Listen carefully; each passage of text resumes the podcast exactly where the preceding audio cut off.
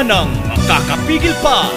Sulong Arangkada 106.3 Dance Radio sa Aurora, Isabela. Edukasyo'y susulong Basta na magtulong-tulong Sulong edukalidad Dance Radio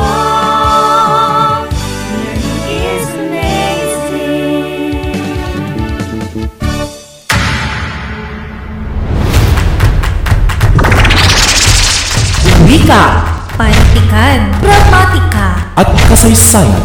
mga araling hatid ay gintong aral At karunungan. Ito ang Filipino Learning Area.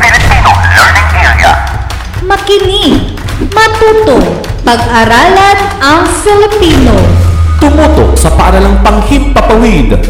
DWDR-FM 106.3 Dance Radio. Dance Radio.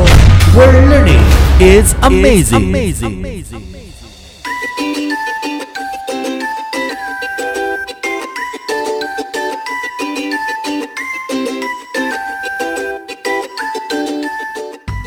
Amazing morning, Donyans!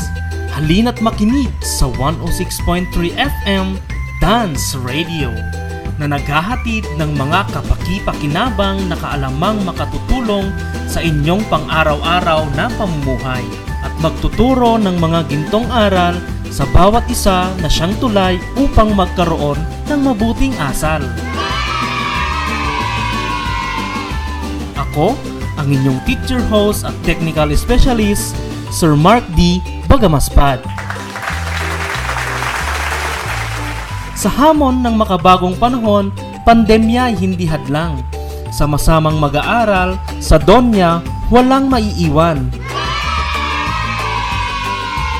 Kung mayroon kayong katanungan, mangyaring tumawag o mag-text sa numerong 0905-045-0237. Inuulit ko, kung mayroon kayong katanungan, mangyaring tumawag o mag-text sa numerong 0905-045-0237. Samahan natin ang ating gurong panghimpapawid sa asignaturang Filipino mula sa ikasyam na libel, Ma'am Sheila May and Fronda.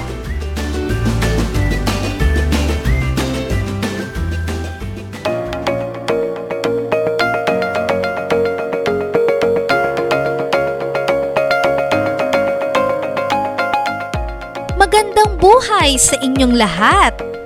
Lalong-lalo na ang mga mag-aaral sa ikasyam na level. Kumusta ang ikaapat na linggo ng inyong pag-aaral? Kaya pa ba? Opo, ma'am! Magaling! Alam kong kayang-kaya nyo pa. Muli, ito ang inyong asignaturang Filipino, ang panitikang Asyano. Excited ako sa ating muling pagsasama-sama sa Radyo Eskwela. Ako muli ang inyong guro, Ma'am Sheila May N. Fronda, na makakasama nyo sa inyong pag-aaral ng ating aralin. Handa na ba kayo? Opo, ma'am! Mabuti kung ganon. Binabati ko kayo. Ibig sabihin ay handang-handa na talaga ang inyong puso at isip sa huling linggo ng unang quarter. Dahil handang-handa na kayo sa ating aralin, siguruhin kayo ay nasa komportableng lugar upang maayos na napakikinggan ang ating broadcast. Pumalakpak nga ng malakas kung talagang handa na kayo. Ayan!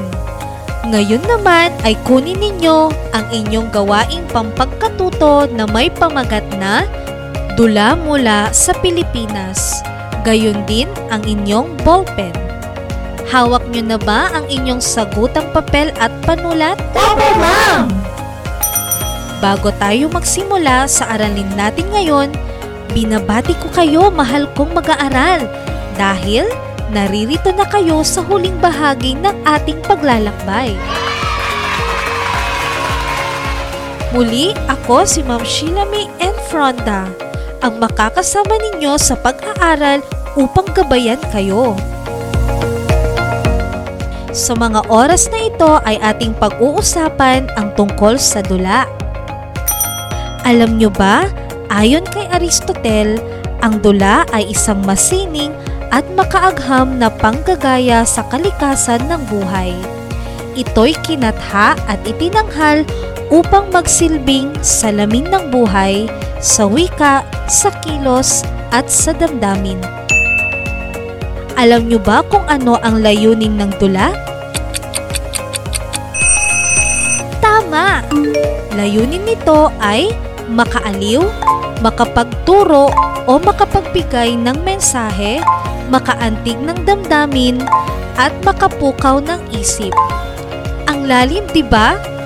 Para mas lalo niyong maunawaan, babasahin nating mamaya ang isang halimbawa ng dula na mula sa Pilipinas na pinamagatang Tio Simon. Gayun din, aalamin natin ang kahulugan ng isang salita habang nababago ang estruktura nito. Paalala, bawat bahagi ng gawaing pampagkatuto ay nagtataglay ng mga gawain at pagsubok sa inyong kakayahan. Huwag kang mag-alala dahil narito naman ako na handang gumabay sa inyo. Tara, ipagpatuloy na natin ang ating paglalakbay. Tuklasin ninyo kung paano nabuo ang karakterisasyon ng mga tauhan at subukin muna ang yaman ng inyong talasalitaan. Gayun din, masusuri ang pagiging makatotohanan ng ilang pangyayari sa dula at magagamit ang mga ekspresyong nagpapahayag ng katotohanan. Handa na ba kayo? Aalamin natin yan pagkatapos ng isang paalala.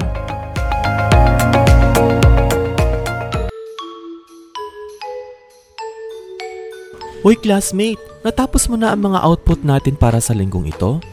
Ay oo, ready na akong magpasa ng mga output ko. Ang galing mo naman classmate. Ako rin natapos ko na. Ginabayan kaya ako ni nanay sa mga aralin natin sa modules. Ako ring classmate. Buti na lang, kung hindi available si nanay at tatay, maaari ring kontakin ang mga subject teachers natin. May mga contact numbers sila na kasama sa ating learning kits. Tama ka, Frenny. Kahit hindi natin sila nakikita, handang tumulong ang mga guro natin sa Doña Aurora National High School, lalo na ngayong panahon ng pandemya. Tunay ngang tuloy pa rin ang pag-aaral classmate at kalidad na edukasyon pa rin ang hatid sa atin. Walang hadlang sa ating pag-aaral. Kalidad na edukasyon ay isulong. Mga guroy handang tumulong. Ang impormasyong ito ay hatid sa inyo ng Doña Aurora National High School at ng istasyong ito. Kayo nakikinig sa Filipino Grade 9. Kasama si Teacher Sheila May and Fronda.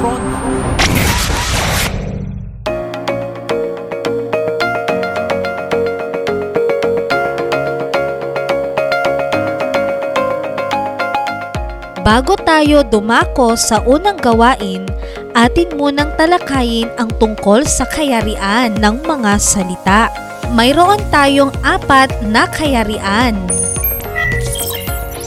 Payak, may lapi, inuulit, at tambalan. Uulitin ko. Payak, may lapi, inuulit, at tambalan. Ano-ano ang pagkakaiba ng mga ito? Ating alamin kung ano ang mga ito. Una, payak. Payak ang salita kung wala itong panlapi. Walang katambal at hindi ito inuulit. Binubuo lamang ng salitang ugat. Halimbawa, anak, kapatid, bahay. Uulitin ko, ang mga halimbawang nabanggit ay binubuo ng salitang ugat lamang. Ikalawa, may lapi. May lapi ang kayarian ng salita kung binubuo ito ng salitang ugat na may kasamang panlapi. Ang mga panlaping ikinakabit sa salita ay tinatawag na unlapi. Unlapi kung ang panlapi na ikakabit sa salitang ugat ay nasa unahan. Halimbawa, ang panlaping um ay idinurugtong sa salitang ugat na asa. Kaya kapag pinagsama ay magiging umasa. Sa gitlapi naman kung ang panlaping idinurugtong ay nasa gitna ng salita. Gaya ng panlaping um at salitang ugat na tawa ay nagiging tumawa. Sa hulapi naman ay ang panlaping ikinakabit sa hulihan ng salita. Halimbawa, ang panlaping an plus usap ay magiging usapan. Ikatlong kayarian ay ang inuulit kapag ang kabuuan o isa o higit pang pantig sa dakong unahan ay inuulit. Halimbawa ng kayariang ito ay ang mga sumusunod. Gabi-gabi, araw-araw, tutulog-tulog, iilan-ilan, at marami pang iba. Inuulit ko, maaaring ulitin ang buong salitang ugat, gayon din ang unang pantig ng salitang ugat. Ang huli ay tambalan. Ang kayarian ng salitang ito ay binubuo ng dalawang salitang pinagsasama para makabuo ng isang salita na may ibang kahulugan. Ang mga halimbawa nito ay bahay kubo, kwentong bayan, dalagang bukid at bahaghari. Ibig sabihin, ang dalawang salita ay may sariling kahulugan at kung ito'y pinagsama, makabubuo ng isa pang kahulugan. Naintindihan ba ninyo ang kayarian ng mga salita? Opo, ma'am! Mahusay!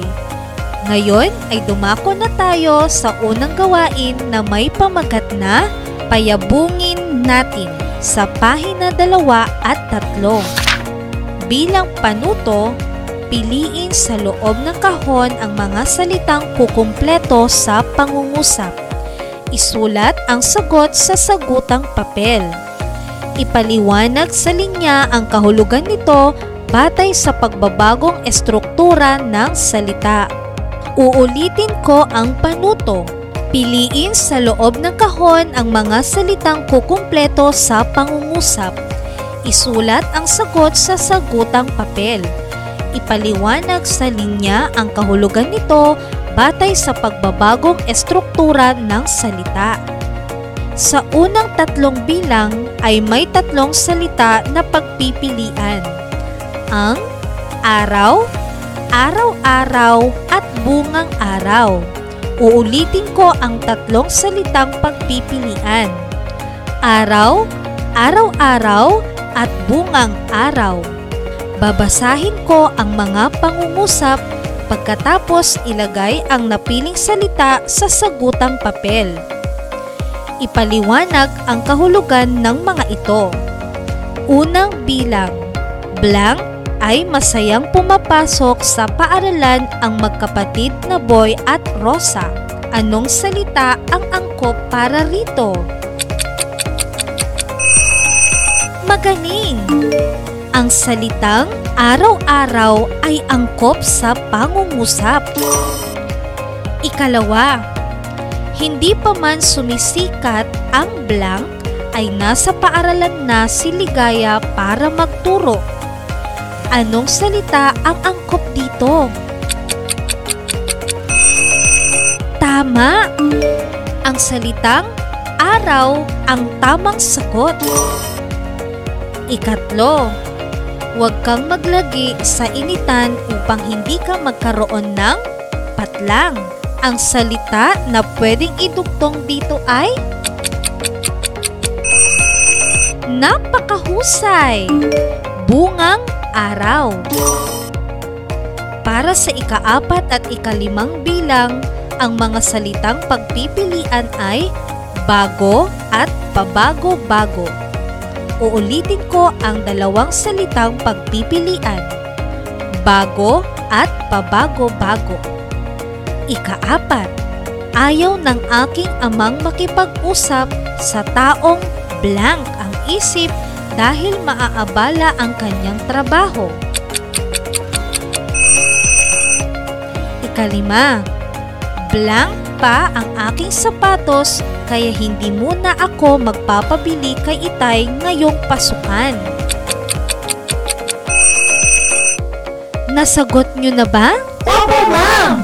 Mainam kung ganon. Dumako na tayo sa ika-anim at ikapitong bilang. Ang mga salita ay sakit at pasakit. Sa ika-anim na bilang ay ang cancer ay isang uri ng malalang blank na patuloy na hinahanapan ng lunas. Anong salita ang nababagay o angkop sa pangungusap? Ikapito, ang cancer ng lipunan na hanggang ngayon ay nagahari sa bansa ay tunay na blank sa buhay ng maraming Pilipino. Ang salitang pwedeng idugtong sa pangungusap ay O ayan, alam kong alam nyo ang sagot. Para naman sa bilang ikawalo hanggang ikasampo, ang salitang pagpipilian ay dalaga, dumalaga, at dalagang ina. Narito ang ikawalong pangungusap. Ang mga blank ng Pilipina ay itinuturing na hiyas ng ating lahi. Ano sa tingin ninyo ang sagot? Ikasyam. Sa kasalukuyan, bunga na rin ng pagiging makabago ng mga kabataan ay ilan na sa kanila ang nagiging blank.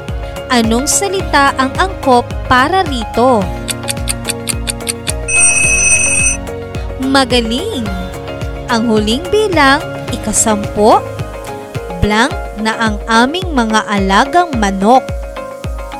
Ang salitang ginamit at angkop sa pangungusap ay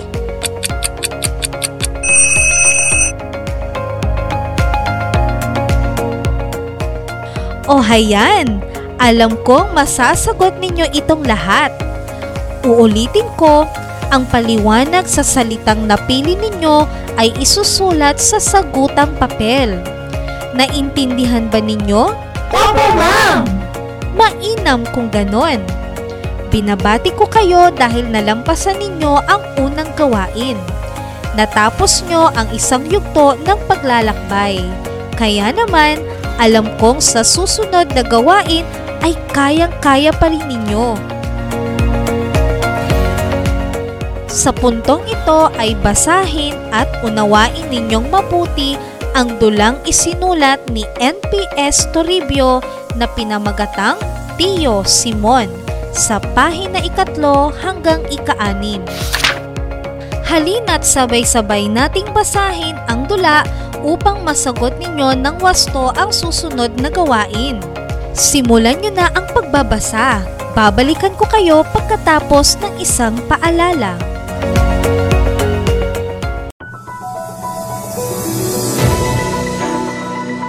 Amazing tips sa pag-aaral ngayong new normal. Una, matulog sa tamang oras. Siguraduhin mula 7 hanggang 8 oras ang iyong pagtulog. Sapat na iyan upang gumana ng maayos ang utak upang makapag-isip. Siguradong good day ka, kaibigan. Ikalawa, magtala o gumawa ng sariling schedule. Mahalaga ang time management, kaibigan. Itala ang mga subject na kinakailangan mong pag-aralan sa buong araw. Maglaan ng oras para sa mga ito. Ikatlo, pumili ng lugar sa iyong pag-aaral. Focus! Kailangan mo yan. Kaya nararapat na komportable At tahimik na lugar ang iyong kalalagyan. Ah, ah, ah, wag ring kalilimutang ipahinga ang utak. Find time to relax upang handa ka muling mag-aral kinabukasan.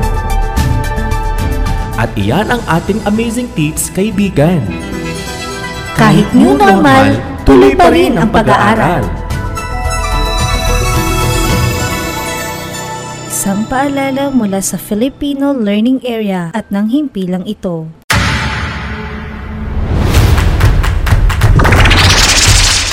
Wika, Panitikan, gramatika, At kasaysayan, mga araling hatid ay gintong aral at karunungan.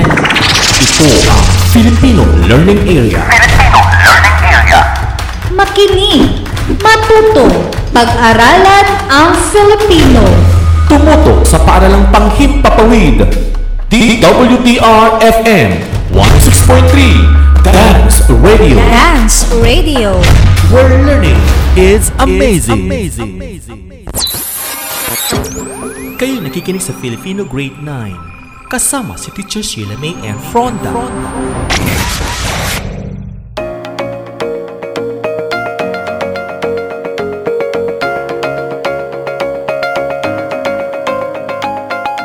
Nabasa nyo bang mabuti ang akda? Naibigan nyo ba ito? Ano ang inyong nadama pagkatapos mabasa ang dula?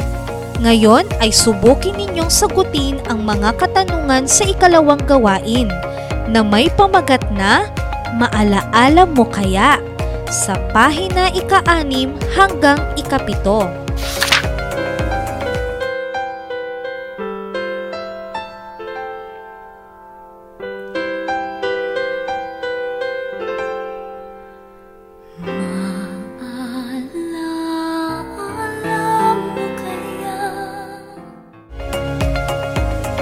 Handa na bang alamin kung ano itong gawain? Punan ang grapikong pantulong ng mga katangian ng bawat tauhan mula sa dulang binasa ang Tio Simon. Mayroong tatlong kahon na makikita sa itaas na may nakasulat na pangalan ng mga tauhan. Sa unang kahon ay may nakalagay na pangalang Tio Simon. Ikalawang kahon ay pangalan ni Boy. At ang huling kahon ay kay Ina. Inuulit ko ang panuto. Isulat sa kahon ang katangian ng bawat tauhan batay sa binasang akda. Maliwanag ba ang panuto para sa ikalawang gawain? Opo, ma'am! Kung gayon, binabati ko kayong muli dahil nalampasan ninyo ang isa pang gawain. Ngayon naman, tuklasin ninyo kung paano nabuo ang karakterisasyon ng mga tauhan ayon sa kasiningan at estilo ng may akda at ang pagiging makatotohanan ng ilang pangyayari dito. Ang ikatlong gawain ay tatawagin nating karakterisasyon na makikita sa pahina ikapito. Sa gawaing ito ay inyong komplituhin ang talahanayan. Suriin kung anong papel ang ginampanan ng mga tauhang nakatala rito. Bumuo ng kritikal na paghuhusga sa pagiging epektibo ng bawat tauhan at sa epekto nito sa pagiging masining ng akda. Mayroong apat na kolum sa talahanayan. Sa unang kolum ay mga tauhan sa dulang Tio Simon. Sa ikalawang kolum ay Simon. Pagkatapos, si Boy at ang huli ay ang ina. Sa ibaba ng unang kolong ay una, uri ng tauhan ayon sa papel at katauhang ginampanan at paliwanag sa sagot. Ikalawa, kritikal na paghusga sa karakterisasyon ng tauhan. Makatotohanan ba ito o nakikita mong buhay sa kasalukuyan? Ikatlo, epekto ng tauhan sa pagiging masining ng akda. Nakatulong ba ito para sa pagiging makatotohanan at masining ng akda? O hayan, naunawaan ba ang panuto para sa ikatlong gawain? Opo, ma'am! Magaling naman kung ganon. Muli, samahan ninyo ako sa huling bahagi ng ating paglalakbay, ang ikaapat na gawain na pinamagatang balangkasin mo. Basahin ang sitwasyon sa kahon sa ibaba. Sundan ang balangkas para sa gagawing nakalagay sa inyong pagsusuri, gayon din ang pamantayang nakatala sa susunod na pahina para sa pagsagot sa mga gawain. Ito ang sitwasyon. Ipagpalagay na ikaw ay isa sa mga kabataang naanyayahang maging kabahagi ng samahan ng mga manunuri ng panitikang Pilipino. Ang isang gawain ay ang pagsulat ng isang pagsusuri sa pagiging makatotohanan ng ilang pangyayari sa dulang nagmula sa Timog Silangang Asya. Ang gagawing pagsusuri ang magiging basehan upang ikaw ay maging kabahagi ng nasabing samahan. Gamitin ang inyong mga natutuhan sa kabuuan ng araling ito upang maging gabay ninyo sa inyong pagsusuri. Sa huli ay ibigay ang inyong kaisipan, pananaw at saloobin tungkol sa sinuring akda. Makikita sa ibaba ng kahon ang pamagat ng dula, may akda, mga tauhan, buod, piling pangyayaring nagpapakita ng katotohanan sa dula. Inuulit, ang mga nabanggit ay mga gabay ninyo sa pagbalangkas ng inyong ginawang pagsusuri. Isa pang gabay na inyong susundin upang maging mabisa ang pagsusuri at pagbabalangkas ay ang pamantayan. Ang pamantayang gagamitin sa pagtataya ay makikita sa pahina ikapito. Naunawaan ba ninyo ang ikaapat na gawain? Opo, ma'am! Binabati ko kayo! Ngayon naman, dumako na tayo sa huling bahagi ng paglalakbay, ang refleksyon. Pero bago ko ilahad ang gawain, pakinggan ang isa pang paalala.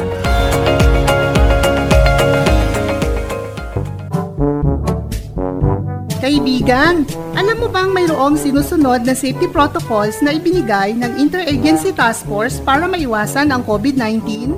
Tama ka dyan, kaibigan. Sa Doña Aurora National High School ay safe ka dahil sinusunod nila ang mga safety protocols gaya ng pagkuha ng temperatura ng katawan, pagsagot ng form para sa contact tracing, pagtapak sa footbath, palagi ang paghugas ng kamay at paggamit ng alcohol, pagsuot ng face mask at pagsunod ng isang metrong distansya.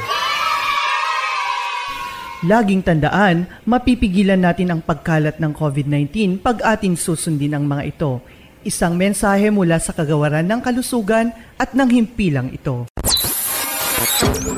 Kayo nakikinig sa Filipino Grade 9. Kasama si Teacher Sheila May and Fronda.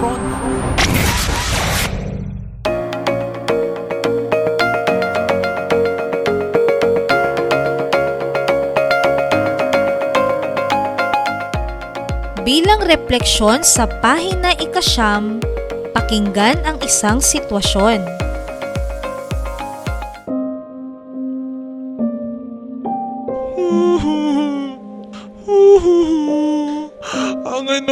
Sobrang nanghihina na dahil sa COVID.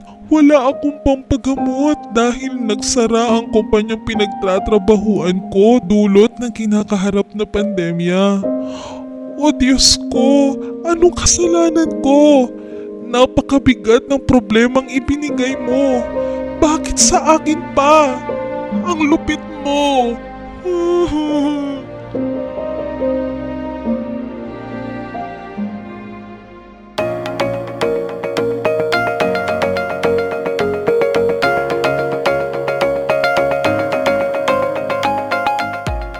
Tama ba ang ginawa ng tauhan?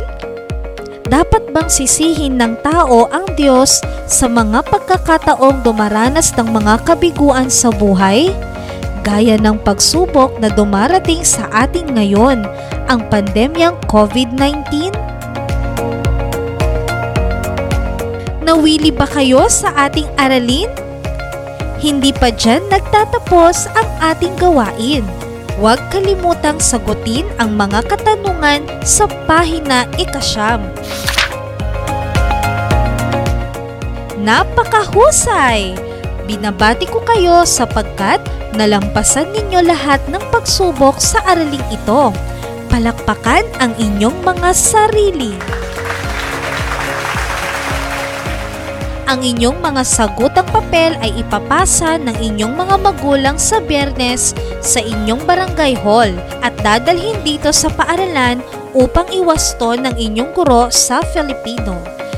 Sana ay nasagot ninyong lahat ang mga tanong sa ating mga gawain. Nawa ay malinaw at naunawaan ninyong mabuti ang ating aralin. Ako muli ang inyong guro, Ma'am Sheila May and Fronda. Magandang araw sa inyong lahat at keep safe everyone. Hanggang sa muli, paalam!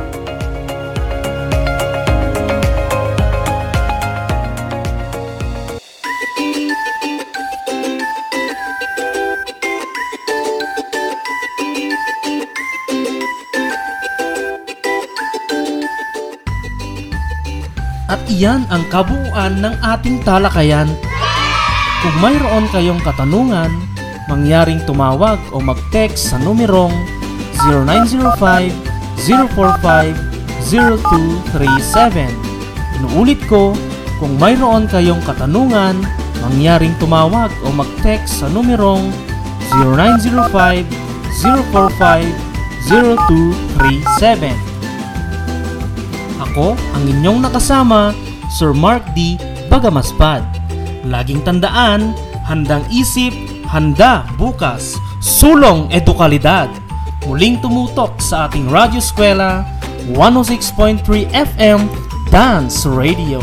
Hanggang sa muli, paalam!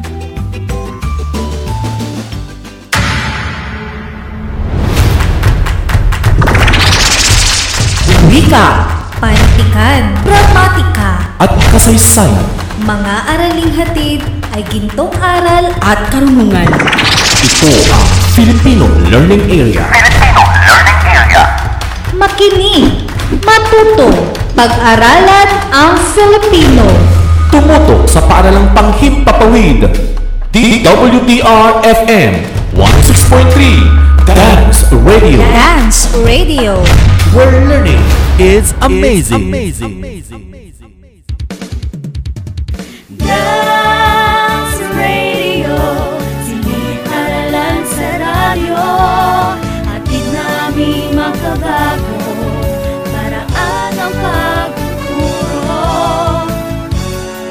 Wala nang makakapigil pa. Sulong Arangkada 106.3 Da- Da- Dance Radio sa Aurora, Isabela. Edukasyo'y susulong, basta na magtulong-tulong, sulong edukalidad, Dance Radio.